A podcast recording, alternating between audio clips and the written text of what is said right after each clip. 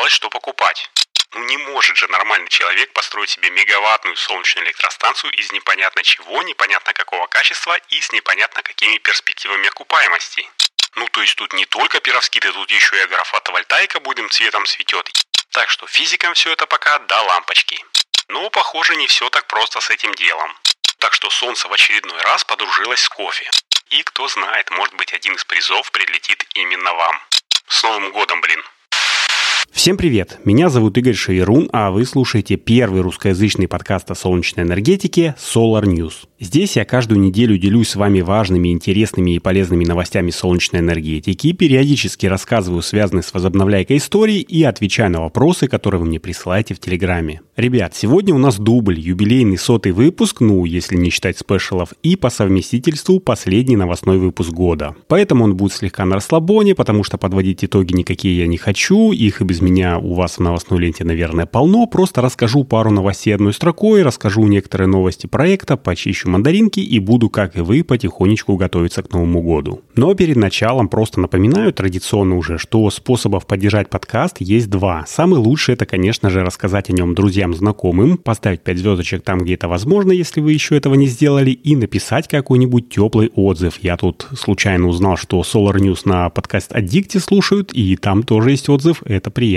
Но второй способ это подкинуть мне немножечко деньжат при помощи сервиса чаевых CloudTips. Перейдя по ссылке из описания выпуска, вы сможете с любой карты кинуть мне на копилку любую сумму, а я с этих денег уже куплю себе свой любимый кофе, что, согласитесь, тоже очень согревает и мотивирует в эти длинные зимние вечера. Ну и, конечно же, в описании вы найдете ссылочки на материалы, которые помогут лучше понять тему выпуска, а иногда еще там бывают какие-нибудь промокодики, как, например, сегодня, но об этом я расскажу в закадре. А пока погнали!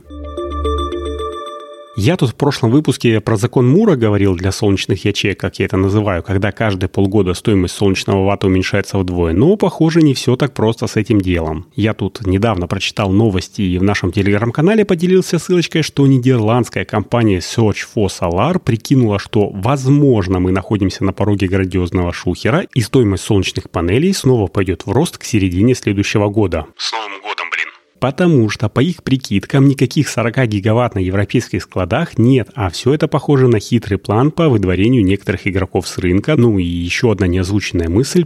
Покупайте по дешевке, пока еще осталось что покупать. Меня папа всегда учил смотреть на вопрос с разных сторон, плюс интересно, кому же все-таки выгодны такие громкие высказывания, и нет ли тут очередного сговора. В общем, если не останавливаться на мысли, что стоимость солнечных панелей регулируется невидимой рукой рынка и развивать параноидальные мысли дальше, то есть шанс загреметь за заведений, где солнечная энергетика, ну, не так ценится, и вообще я хотел сказать о другом. Я уже так затаскал термин «закон Мура», что даже не хочется к нему возвращаться и говорить, что я говорил, но я же действительно говорил, что огромные солнечные компании не просто так владеют заводами по производству солнечных ячеек и модулей, они еще и в науку вкладываются. Чтобы с одной стороны сделать так, чтобы производство было дешевле и массовее, а с другой стороны, чтобы на единицу продукции приходилось больше выработки. Другими словами, увеличивают КПД. И вот один из гигантов отрасли, Лонги, прямо как часы, примерно каждые полгода представляет новые ячейки с увеличенным в среднем на полпроцента КПД. Так случилось и в прошлом месяце. Они показали результаты тестирования в Национальной лаборатории возобновляемой энергетики США, ну, небезызвестный НРЭЛ, которая подтверждает, что тандемный пировскитно-кремниевый элемент китайцев выдал 33,9% КПД, побив тем самым рекорд Королевского университета науки и технологий в Саудовской Аравии имени короля Абдулы, ну или сокращенно КАУСТ, который который, в общем, составлял 33,7%. Я рассказывал об этом в 75-м выпуске подкаста, а также о том, что предыдущий личный рекорд Лонги составлял 33,5%, так что, в общем-то, положенные полпроцента китайцы все-таки отгрызли. Но это еще не предел. Как считает президент Лонги Ли Джинго, теоретический предел тандемных пировскитно-кремниевых ячеек 43%, так что стремиться еще есть к чему. Правда, президент на пресс-конференции не сказал самого главного, какой срок жизни пировскитного слоя. А ведь это немаловажный момент в расчете сроков и коэффициентов коэффициентов деградации модуля, но думаю, что пока дело дойдет до производства перскитных модулей, эти вопросы уже порешают, хотя их производство может начаться раньше, чем все мы думаем. И об этом следующая новость.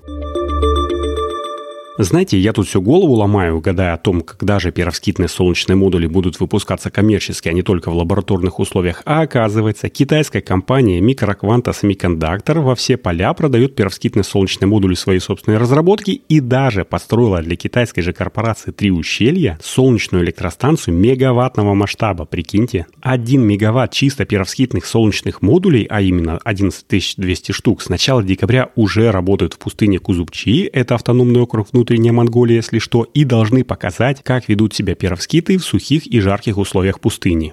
Если для вас эта новость была точно таким же шоком, как и для меня, то вот вам еще одна, чтобы добить. В июле микрокванта поставили солнечную электростанцию в 4 раза меньше 260 киловатт, но в рыбном хозяйстве в городе Чуйчжу. Ну то есть тут не только пировскиты, тут еще и агрофотовольтайка будем цветом цветет. И если главные друзья девушек это бриллианты, то главные враги пировскитов это кислород и влажность. Чего по понятным причинам в избытке на рыбной ферме. Но микрокванта говорит, что не зря свой хлеб жует с 2015 года, когда образовалась создалась компания и с 2020 года выпускает пусть и малыми тиражами, но вполне себе серийные перовскитные модули. Потому что они научились капсулировать ячейки в модуле таким образом, чтобы свести все пагубные эффекты к минимуму. Ну а с другой стороны, поживем увидим, я очень рад такому повороту событий, и конечно же, я уже взял на карандаш эту компанию, то есть начал за ней следить. А с другой стороны, ну не может же нормальный человек построить себе мегаваттную солнечную электростанцию из непонятно чего, непонятно какого качества и с непонятно какими перспективами окупаемости окупаемости. А это указывает нам на то, что китайское правительство не сильно это афишируя, но может субсидировать не только разработки пироскитов, но и их установку в промышленных масштабах, чтобы тестировать их, так сказать, в полубоевых условиях.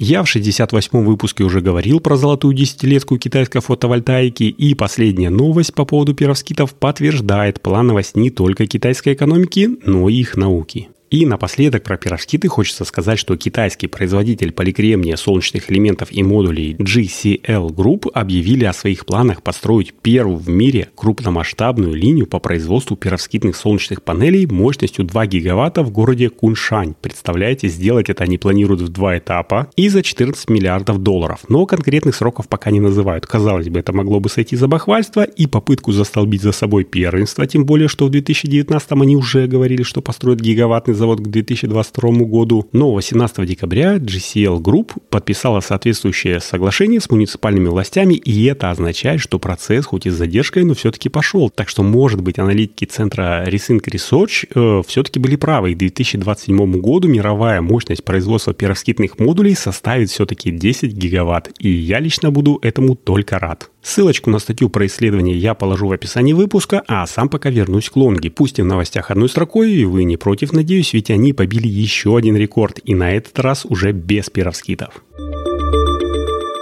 Так, лонги, значит, да, ну что, ребята в своем стиле и, в общем-то, в графике. Недавно они сообщили, что Институт исследований солнечной энергетики в Гамельне, это Германия, зафиксировал их новый рекорд – гетероструктурный солнечный элемент с КПД 27,09%. На этот раз вроде как односторонний элемент, и компания отказалась от прозрачных проводящих оксидных слоев, а также уменьшила объем Индия, который применяется в ячейке до 1 пятой. Это, в общем, позитивно сказалось и на экономике, и на экономике экологии, ну, потому что Индия вообще-то немножко радиоактивен, точнее, один из его изотопов, который более распространен на планете. Но то, что этот металл входит в двадцатку самых дорогих на Земле, факт. Может быть, уже скоро лонги потихонечку будут заменять и серебро на медь для пайки контактов, и тогда модули будет и еще дешевле. Ну, в общем, помечтали и хватит. А теперь погнали развеивать мифы. Тут вот э, недавно закончилась экспедиция от полюса до полюса, в которой шотландская супружеская пара Крис и Джули Рэмзи завершили первую в истории поездку с северного на южный полюс на электромобиле. Ну, правда, северный полюс был магнитный, он сейчас находится на севере Канады, но пара честно проехала две Америки на машине, а затем еще и по Антарктиде покаталась. Автомобиль, конечно же, непростой, это подготовленная экспедиционная Nissan Aria, которую переоборудовала для экспедиции исландская компания Arctic Trucks, так что вроде как у ребят фора была. Ну и на протяжении всего времени их сопровождала команда поддержки, но никто и не говорит, что стандартный электромобиль предназначен для того, чтобы гонять по ледяным пустыням. Из примечательного. Команда пользовалась небольшим ветрогенератором на стоянках и солнечной панелью. К сожалению, на сайте проекта не указывается мощность солнечной батареи, но и так понятно, что она предназначалась не для зарядки ходового аккумулятора, а для бортовой сети. Для комфорта пара установила в машине даже кофеварку, так что солнце в очередной раз подружилось с кофе. Ну а заряжать основной аккумулятор в диких местах на маршруте, где не было было электроэнергии, конечно же, приходилось от дизеля, который ехал рядом в команде поддержки. Ну, что сделаешь, это жизнь, нет инфраструктуры, нет и маршрута. Ради справедливости, конечно же, стоит сказать, что и бензоколонок в таких местах тоже нет, так что один-один. И одной из целей данного автопробега как раз и было показать, что инфраструктура очень важна, но бояться электромобилей не стоит. А последней новостью в этом году будет российская. Министерство энергетики Российской Федерации опубликовало законопроект, который закрепляет понятие системы накопления электроэнергии в федеральном законе. Документ предусматривает определение и функционирование этих систем в энергетике, а также дает правительству полномочия по регулированию этой области, включая условия участия владельцев систем накопления в торговле электроэнергией и мощностью на энергетических рынках. И что это нам говорит? То, что накопители переходят из разряда «сам себе установил для сглаживания пиков» в разряд «а давайте-ка мы будем строить промышленные солнечные электростанции прямо с накопителями, чтобы увеличивать их коэффициент полезного действия, ну и торговать, в общем-то, наверное, электроэнергией из накопителей можно будет только юридическим лицам, так что физикам все это пока до лампочки. А я на этой новости буду переходить за кадр.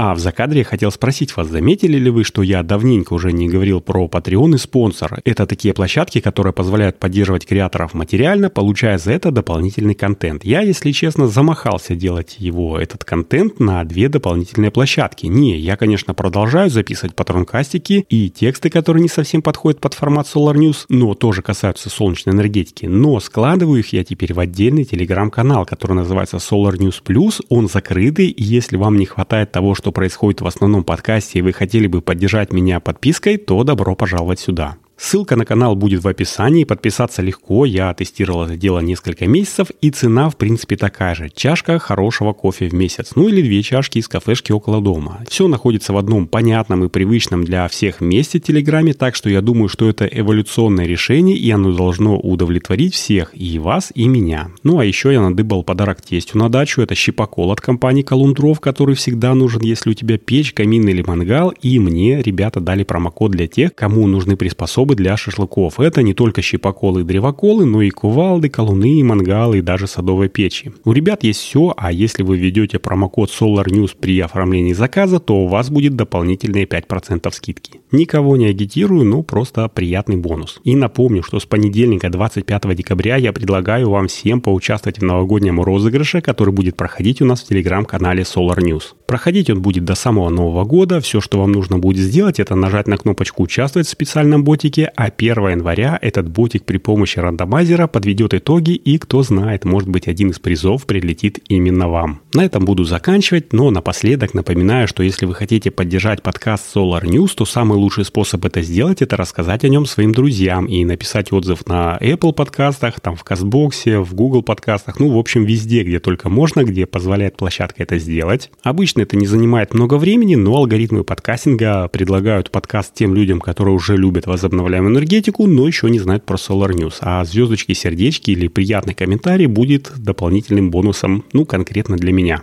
А материально поддержать меня можно, отправив разовый донат через сервис чаевых CloudTips или подписавшись на закрытый телеграм-канал Solar News Plus. Это можно сделать с любой карты в любое время. Все необходимые ссылки будут в описании выпуска. И на этом точно буду прощаться. Таким был сотый выпуск подкаста Solar News. Меня зовут Игорь Шаверун. Желаю, чтобы небо над нашими с вами головами всегда было ясным, мирным и солнечным. Услышимся на следующей неделе. Всем пока.